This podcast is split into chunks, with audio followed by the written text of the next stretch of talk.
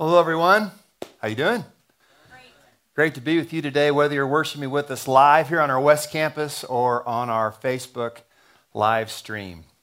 You familiar with the show Shark Week from uh, Discovery Channel? So a few weeks ago, I was kind of thumbing through the stations and I saw Mike Tyson versus Jaws. Have you seen that? Mike Tyson, the boxer, versus Jaws.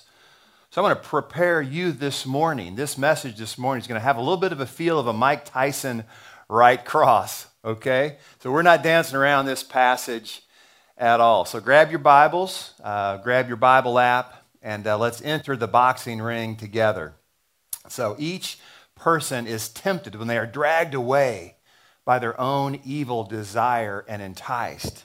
Then, after desire has conceived, it gives birth to sin and sin, when it is full grown, gives birth to death. Write those verses down. James 1 14 and 15. James 1 14 and 15. Please commit that verse to memory. That was written by James, who was the half brother of Jesus. He was the leader of the Jerusalem church, and he wrote to the early church about the perils of sin. James believed that there was a progression for sin. There was a desire for sin first. Next comes the birth of sin. And then finally comes death through sin. But let's not get ahead of ourselves. What is sin? What is sin? Sin is a, is a riddle. Sin is a mystery. It's a reality that eludes definition and comprehension. Perhaps we most often think of sin as wrongdoing or transgression of God's law. Sin includes a failure to do what is right. But sin also offends people. It is a violence and a lovelessness toward other people, and ultimately a rebellion against God. Further, the Bible teaches that sin involves a condition in which the heart is corrupted and inclined toward evil. What is sin? I think sin is doing something that God does not want you to do. Pastor Matt Chandler tells a story about a series of episodes, TV show called When Animals Attack. This uh, show was on in the mid 90s. And there's a particular episode where there's a man that has a lion on a chain, on a leash, walking this lion like a dog. He tells the lion to sit, and the lion sits. He tells the lion to lie down, and the lion lies down. You begin to think yourself, I want one of those. I want one of those. Right? So then the scene comes when there's a woman in a swimsuit and she's holding this bottle of shampoo and she is shampooing this lion. So the lion smacks the bottle of shampoo out of the woman's hand and mauls the woman. And people that are interviewed there, they just cannot believe that that lion mauled this woman. How could that happen? What? of course the lion mauled the woman. They're predators, right? Lions are predators. So that, I think, is a perfect picture of sin. You feel like you can control sin. You feel like you can tame sin. Sin won't hurt you. And then what happens? Sin attacks. Sin strikes. And you are left wondering how in the world this particular thing could have happened to you. You're kind of like that trainer of that lion who said, I still understand how this could happen. I raised that lion since he was a cub. Friends, there is a progression to sin. There is a desire for sin. There is a birth to sin. And there is death through sin. Our text today is John 13, 18 through 30. This is our fifth sermon in our series, The Servant King. We are learning to live and love like Jesus, our King. Last week, Phil preached at our Newburgh campus. I preached here at our West campus. We saw Jesus wash the feet of his disciples. The betrayal of Jesus is foreshadowed. Jesus demonstrates humility. He desires purity in us and inheritance for us. He calls us to, to serve humbly alongside him, and he sends us on mission with him. And now we're going to extend our teaching from last week. So this passage continues the scene of Jesus with his disciples at the Passover meal. We can title this message Belief and Betrayal. Belief and Betrayal. And what we're going to do here, is going to be a little bit different. We're going to parallel this passage, John 13, 18 through 30, with a fictional story. Okay? Everybody with me? I'm going to tell you a story about a guy named Frank. You don't know Frank. Frank's a made up guy. You don't know him at all, okay? So we're going to see that first comes a desire for sin. So, Frank is married to Alice. They have three young children. They live in a very nice subdivision. Frank has a great job at a medical products company. So there's a lady that comes to join his firm, and she's a receptionist in his department. So she talks to Frank a lot, kind of flirts with Frank a little bit. Nothing, nothing bad, harmless at this point. This lady is a few years younger than Frank. She is not married, um, and uh, she's attractive. So Frank kind of wonders what this lady has in mind. So Frank invites her to have a drink after dinner. I'm sorry, drink after work sometimes. So first comes the desire for sin, next comes the birth of sin. So Frank and the lady from the office uh, go out to go out for a drink after work. And they begin to make that kind of a, a regular event, just friends getting together. Frank wonders if this lady wants something more.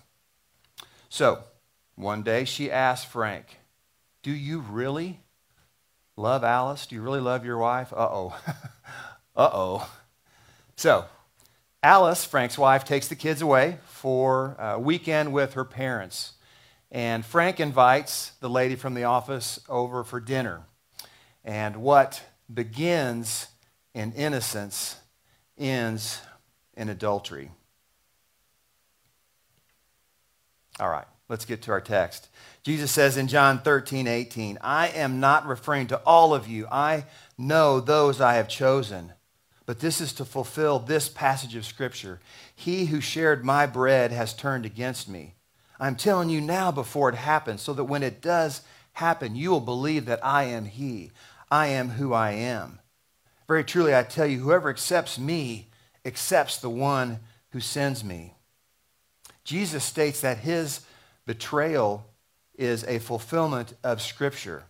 The disciples are each loved by Jesus, including the betrayer. The disciples are each chosen by Jesus, including the betrayer. The big question to the disciples is who, who, who is the betrayer? Jesus is fully God and Jesus is fully man. In verse 21, we see the humanity of Jesus. After he had said this, Jesus was troubled in spirit and he testified, Very truly, I tell you, one of you, one of you is going to betray me.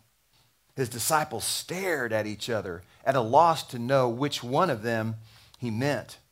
One of them, the disciple whom Jesus loved, was reclining next to him. Simon Peter motioned or gestured to this particular disciple and said, Ask him which one he means. Leaning back against Jesus, he asked him, Lord, who is it? So in this section of Scripture, we see Jesus announces a betrayer. The disciples had followed Jesus for over three years. They did everything together. They were intimate friends with Jesus. They were intimate friends with one another. Travel, teaching, the miracles, the conflict with the Jewish leaders. They were a band of brothers. These guys seemed inseparable. And Jesus says, One of you is going to betray me. That seems impossible. How could that be? Matthew reports in his eyewitness account, they were very sad. And the disciples began to say to him, one after the other, Surely, Lord, surely you don't mean me. Each of the disciples, including the betrayer, looked inwardly. Imagine how confusing that moment was for the disciples, much less how difficult of a moment this was for Jesus. I think John captures this moment really, really well when he writes, they stared at each other. They stared at each other. You could probably hear a pin drop in this moment. So John claims that Jesus is troubled in spirit. And this is the same phrase used whenever Jesus sees Mary weeping over Lazarus in John 12. It's the same phrase used when Jesus predicts his own death in John uh, 12. So Jesus is stirred up. He is agitated. Jesus is disturbed. He bears witness to this betrayer. Betrayal is a sin. And imagine committing that sin directly to the face of Jesus. When you betray someone, you literally entrust yourself, commit yourself, deliver yourself to that person, to someone else, to another doctrine. You follow their doctrine. So after three years of following Jesus, one of them would betray him, one of them would abandon him. New Testament scholar Rodney Whitacre writes In his anguish, we see revealed the effects of our sin on the heart of God from the very first rebellion in the garden right up to the most recent sin you and I have committed today. Next, John introduces the first time in his gospel the disciple whom Jesus loved. John mentions this individual several times later in his, in, uh, his account, mostly with connection to Peter. So, most notably in John 20, where the disciple whom Jesus loved outruns Peter to the tomb of Jesus. Most scholars believe that that person mentioned by John is John himself, the author of the gospel. He's referring to himself when he says, the disciple whom Jesus loved. It may seem to be an arrogant comment, right? But no doubt all of the Jesus loved all of these disciples. But rather, I believe John really here is in awe of the grace of God, kind of like I'm not worthy of the love of Jesus. Although John never disparages Peter in his documented accounts with them, John generally presents himself as a superior disciple to Peter. While Peter ultimately is redeemed, John continuously documents Peter's stumbling and his bumbling in his account. New Testament scholar Gerald Borchert claims the two portraits of John and Peter, when taken together, epitomize the two sides of most followers of Jesus. First, the side that at times can model for others the life that Jesus intended for his disciples. That's, that's the picture of John. And second, the side that struggles valiantly to overcome failure and well meant understanding. And that is the side depicting Peter. So on cue, Peter springs into action. He's ready to go. The disciples are reclining at the table in this moment. This is a, a typical seating style for an important Jewish event like the Passover meal. Probably each leaning on their left elbows. They're using their right hands to eat, and their feet are likely spread out behind them. So Peter must be pretty close to John as he is able to whisper to him, Ask him which one he means. John is reclined likely to the right uh, of Jesus around the table. This was the seat of honor for John. And we will see in our next section, actually, that uh, the betrayer is to the left of Jesus. Oddly enough, an even greater seat of honor for the betrayer. John responds and he asks Jesus, Lord, who is it? And John literally leans back into the bosom of Jesus, if you can picture that.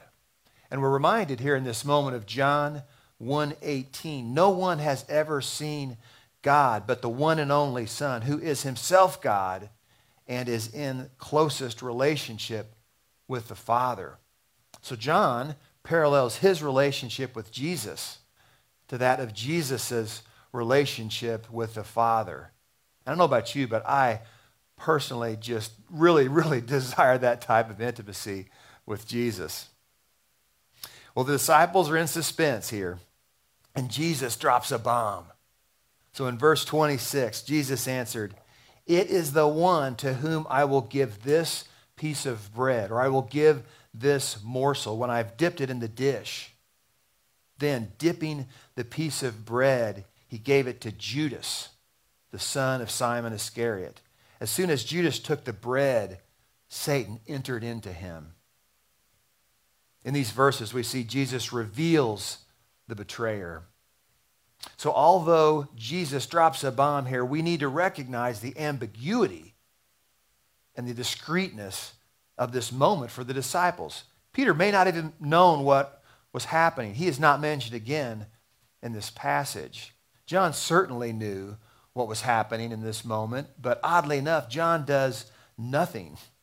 Judas is keenly aware of what is happening in this moment. He instigates what John Piper calls history's most spectacular sin the murder of Jesus. The other nine disciples are completely and absolutely clueless. and Jesus, as always, remains in complete control of the situation. In Jewish custom, offering a piece of bread or a piece of food to another was a sign of friendship. It was a sign of fellowship. It was a mark of honor to that person receiving that piece of food.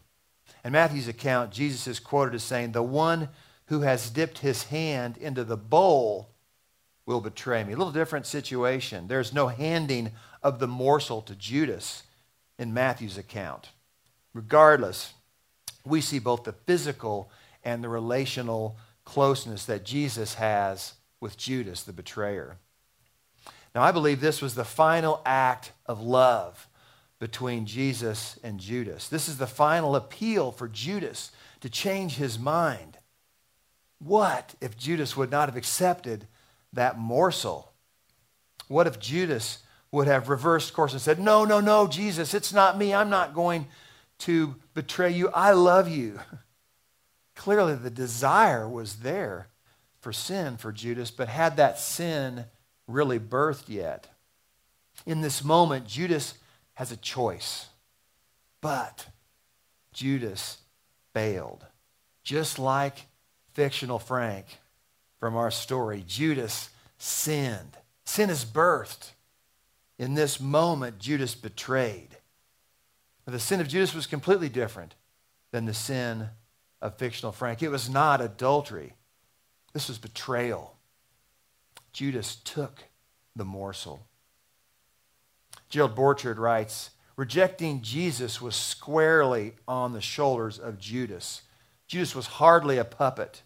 Satan did not need magic to enter Judas. All Satan needed was permission. All Satan needed was permission to take control. John writes Satan entered him. Puts chills down my spine. Satan entered him. Some say Judas believed, and Judas lost his faith. Others say Judas never believed in, in Jesus. So that's a question for another sermon. We're not gonna we're not gonna tackle that one today. Nonetheless, we know a fact, and the fact is that Judas is cooked. he is done. He is now at the hand of Satan, and there is no worse a place you could be. This is the only time that John mentions actually the name Satan in his gospel. So we know that Satan is a celestial being. Satan opposes God. He is the source of evil. Satan is the source of sin. Satan is referred to in Scripture as the enemy, the evil one, the devil, the great dragon, the ancient serpent. Satan is the accuser. Satan is the adversary. Satan is the tempter. Satan caused the fall of Adam and Eve in the garden in Genesis 3. Satan tempted Jesus in the wilderness in Matthew 4. 1 Peter 5 8 claims, Be alert and of sober mind. Your enemy, the devil, prowls around like a roaring lion looking for someone to devour. The world, the world is Satan's playpen, and he is looking for followers. John Piper, pastor, has scoured Scripture in detail. He's researched the activities of Satan in Scripture. And, and Piper has identified a list of 10 strategies that Satan uses against us. 10 strategies. Satan lies, and he is the father of lies. Satan blinds the minds of unbelievers. Satan masquerades in costumes of light and righteousness. Satan does signs and wonders. Satan tempts people to sin. Satan plucks the word of God out of people's hearts and he chokes their faith. Satan causes some sickness and death himself. Satan is a murderer. Satan fights against the plans of missionaries. And Satan accuses Christians before God. I don't know, about you, but reading those 10 strategies kind of makes me want to step off the worship platform, go home and take a shower, doesn't it? All right, let's finish our passage. So the stage is set. Verse 27 continues. So Jesus told him, What you are about to do, do it quickly, or literally, do it more quickly. But no one at the meal understood why Jesus said this to him. Since Judas had charge of the money, some thought that Jesus was telling him to buy what was needed for the festival or to give something to the poor. As soon as Judas had taken the bread, he went out, and it was night.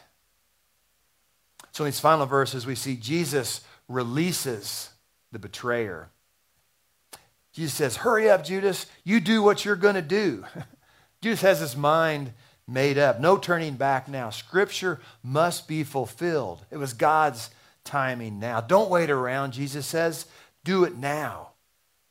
The disciples are completely confused by the whole situation, possibly because they only heard bits and pieces of Jesus' exchange there, or could possibly also because they their minds they were set on earthly things as opposed to heavenly things. And then John captures that moment by saying, It was night. So think about the timing here. So it is Thursday night, we know from Scripture. On Friday, Jesus is crucified. The very next day, Jesus is crucified. So later this evening, Jesus is arrested by the chief priests and the Pharisees. Judas hands Jesus over, as John records in John 18. Now, mind you, this is a voluntary surrender by Jesus. Jesus could have smitten the entire group of soldiers if he wanted to, but that was not the Father's plan, was it? Needless to say, Judas was obedient to Jesus' words. He certainly did it quickly. So the disciples see Judas scurrying off. The disciples are completely unaware of the significance of his abrupt departure from dinner. Judas was the treasurer for the brothers. He took care of the money, took care of the common purse for the guys. Judas has a desire for sin, we know, though. John alludes to the character of Judas earlier in John 12, 6. John writes, Judas was a thief, and as keeper of the money bag, he used to help himself to what was put in it. That said, the disciples were completely unsuspecting. So just because a person is found in the company of believers does not make that person a believer. We must not assume to know the heart of a person. So disciples think Judas is fulfilling his duties for the group. They think Judas is going out to buy food for the feast, food for the weekend, the festival of unleavened bread. Or he could be giving alms to the poor. That was also a very common activity on Passover night. But what was Judas doing? It turns out he was putting in motion the event which would lead to the death of Jesus, the event that would save all humankind from their sins. So, why did he do it? Why did Judas do it? Judas do it. Why did he betray Jesus? Did he do it for the money? Did he do it because of greed? Did greed take over? Matthew 26, 15 claims that Judas received 30 pieces of silver for betraying Jesus. Did Judas expect Jesus to be a different kind of king, one that would overthrow Rome, one that would rule with power? Is that why he did it? or was he simply tempted by the evil one? Who knows? Who knows? Sin can sneak up on you and me, just like it snuck up on fictional Frank just like it snuck up on Judas. So at the end of this passage, John makes the solemn statement. I love this. It was night. This provides a finality to the scene, a finality to this situation for Judas. Death comes through sin. Certainly, John wants to provide a timeline also for the events for his readers, but there's so, so, so much more here from John. Throughout John's book, John contrasts light and dark, he contrasts day and night. And in this moment, the darkness had come as Jesus had warned his disciples in John 11, 9, and 10. Are there not 12 hours of daylight? Anyone who walks in the daytime will not stumble, for they see by this world's light.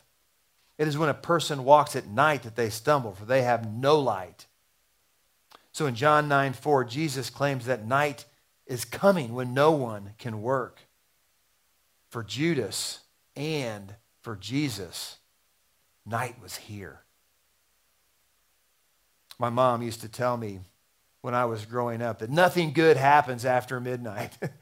and now that I am over 50, I don't see a whole lot of midnights personally.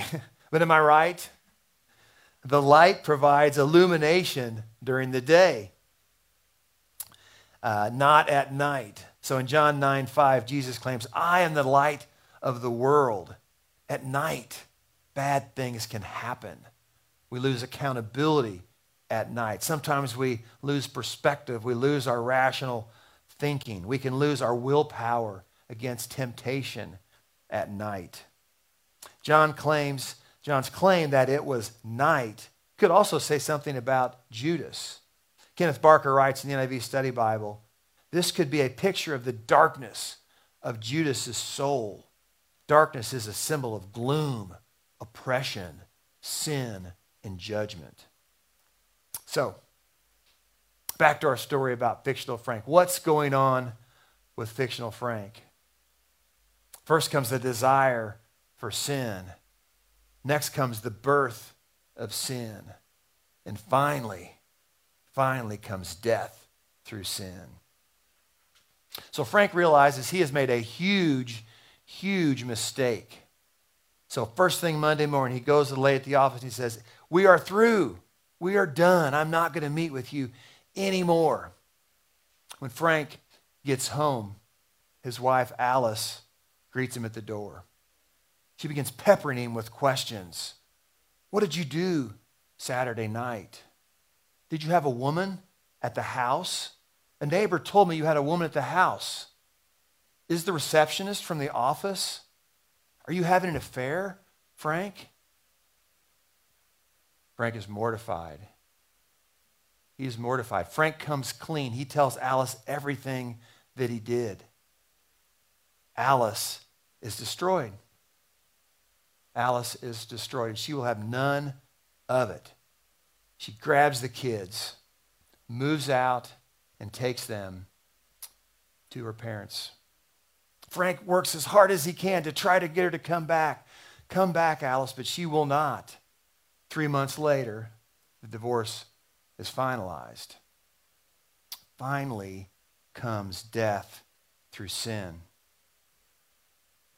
The story of Judas ends in death in just the same way. John writes in verse 30 it was night. That very night, Judas executes the betrayal of Jesus. The deed is done. Matthew 27 describes how early the next morning Judas realizes he has made a huge mistake. He comes clean. He tries to return the 30 pieces of silver to the Jewish leaders, to the chief priests and elders. But the Jewish officials, they have none of it. what was done was done, the deed was done. Judas leaves the scene and he hangs himself. Finally, finally comes death through sin.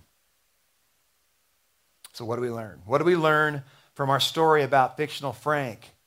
What do we learn from the life of Judas? Nip sin in the bud. Don't give Satan a foothold in your life. I'm going to say it again nip sin in the bud. Don't give Satan a foothold. Sounds easy enough, right? But we, we better not kid ourselves. It's not easy. We need a game plan. We need a game plan. We want to enjoy the blessings of our faith in Jesus. We don't want our story to end like the story of fictional Frank. we don't want our story to end like the story of Judas.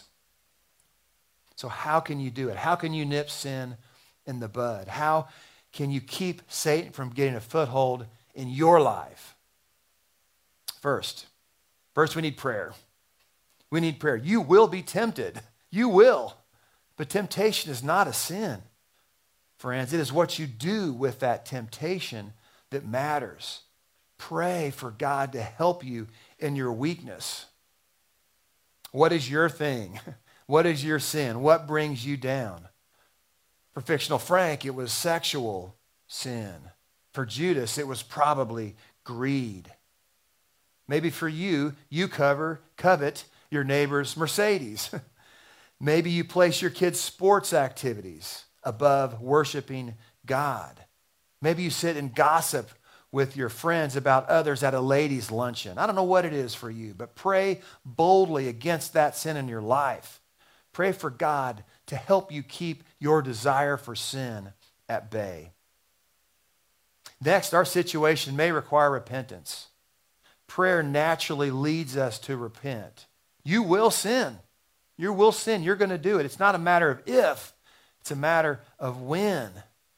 Please don't be swallowed up in sorrow or despair because you failed yourself, because you failed someone else in your life that you love, because you failed God. Ask forgiveness from whom you have hurt. Repent to God for what you have done. This sin does not have to end in death.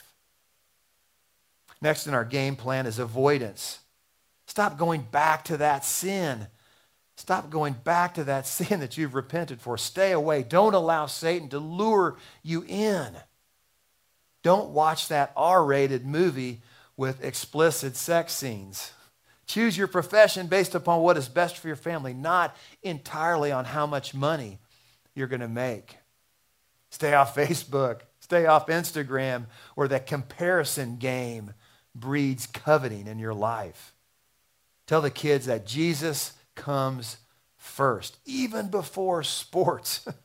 Just say no to those gossip gatherings. So James 4:17 says, "Resist the devil and he will flee from you." Finally, you cannot resist Satan on your own. You need the power of prayer. You need a strategy for avoidance, and you need community you need community in your life. So surround yourself with Christ followers who have your personal protection at heart. Engage in a small group, engage in a support group of like minded people. Seek Christian counseling. There's great Christian counseling in our community. Much we could say about Crossroads Counseling Department. So, freedom prayer is another thing you can do. A freedom prayer session can be life changing for you, for personal purity and for spiritual cleansing. Enlist others. Enlist others in your game plan. You, friends, can have hope in Jesus. Remember the title of our sermon? What's the title of our sermon? Belief and betrayal. Belief and betrayal. What comes first? Belief.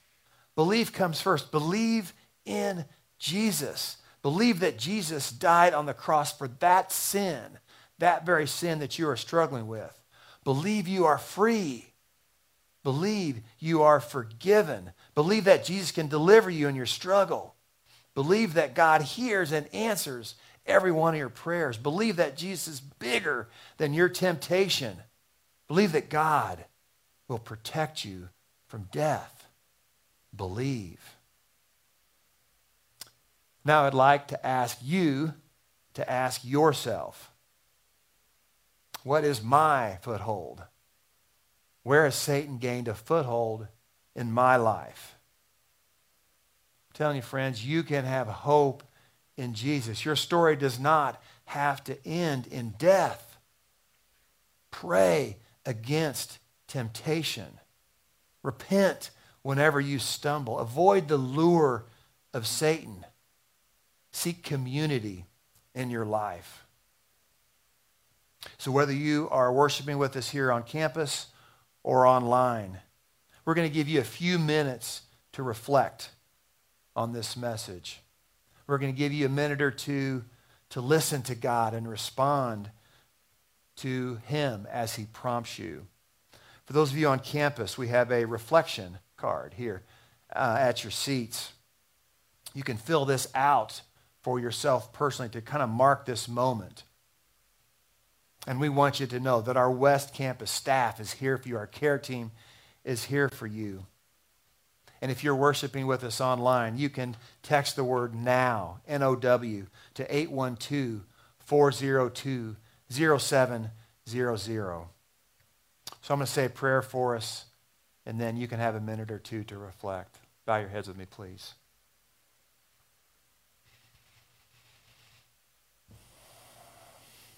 Dear Heavenly Father, I recognize the heaviness of this moment, God. But what a joy it is to know that you sent your son Jesus so that we can have hope. God, life is not easy. We make mistakes. We sin. We need a game plan, God, and we need you to be right in the center of it. We want to pray. We want to repent. We want to avoid sin, God, and we want to seek community in our lives. Will you help us with that, God? And it's your son's name that we pray. Amen.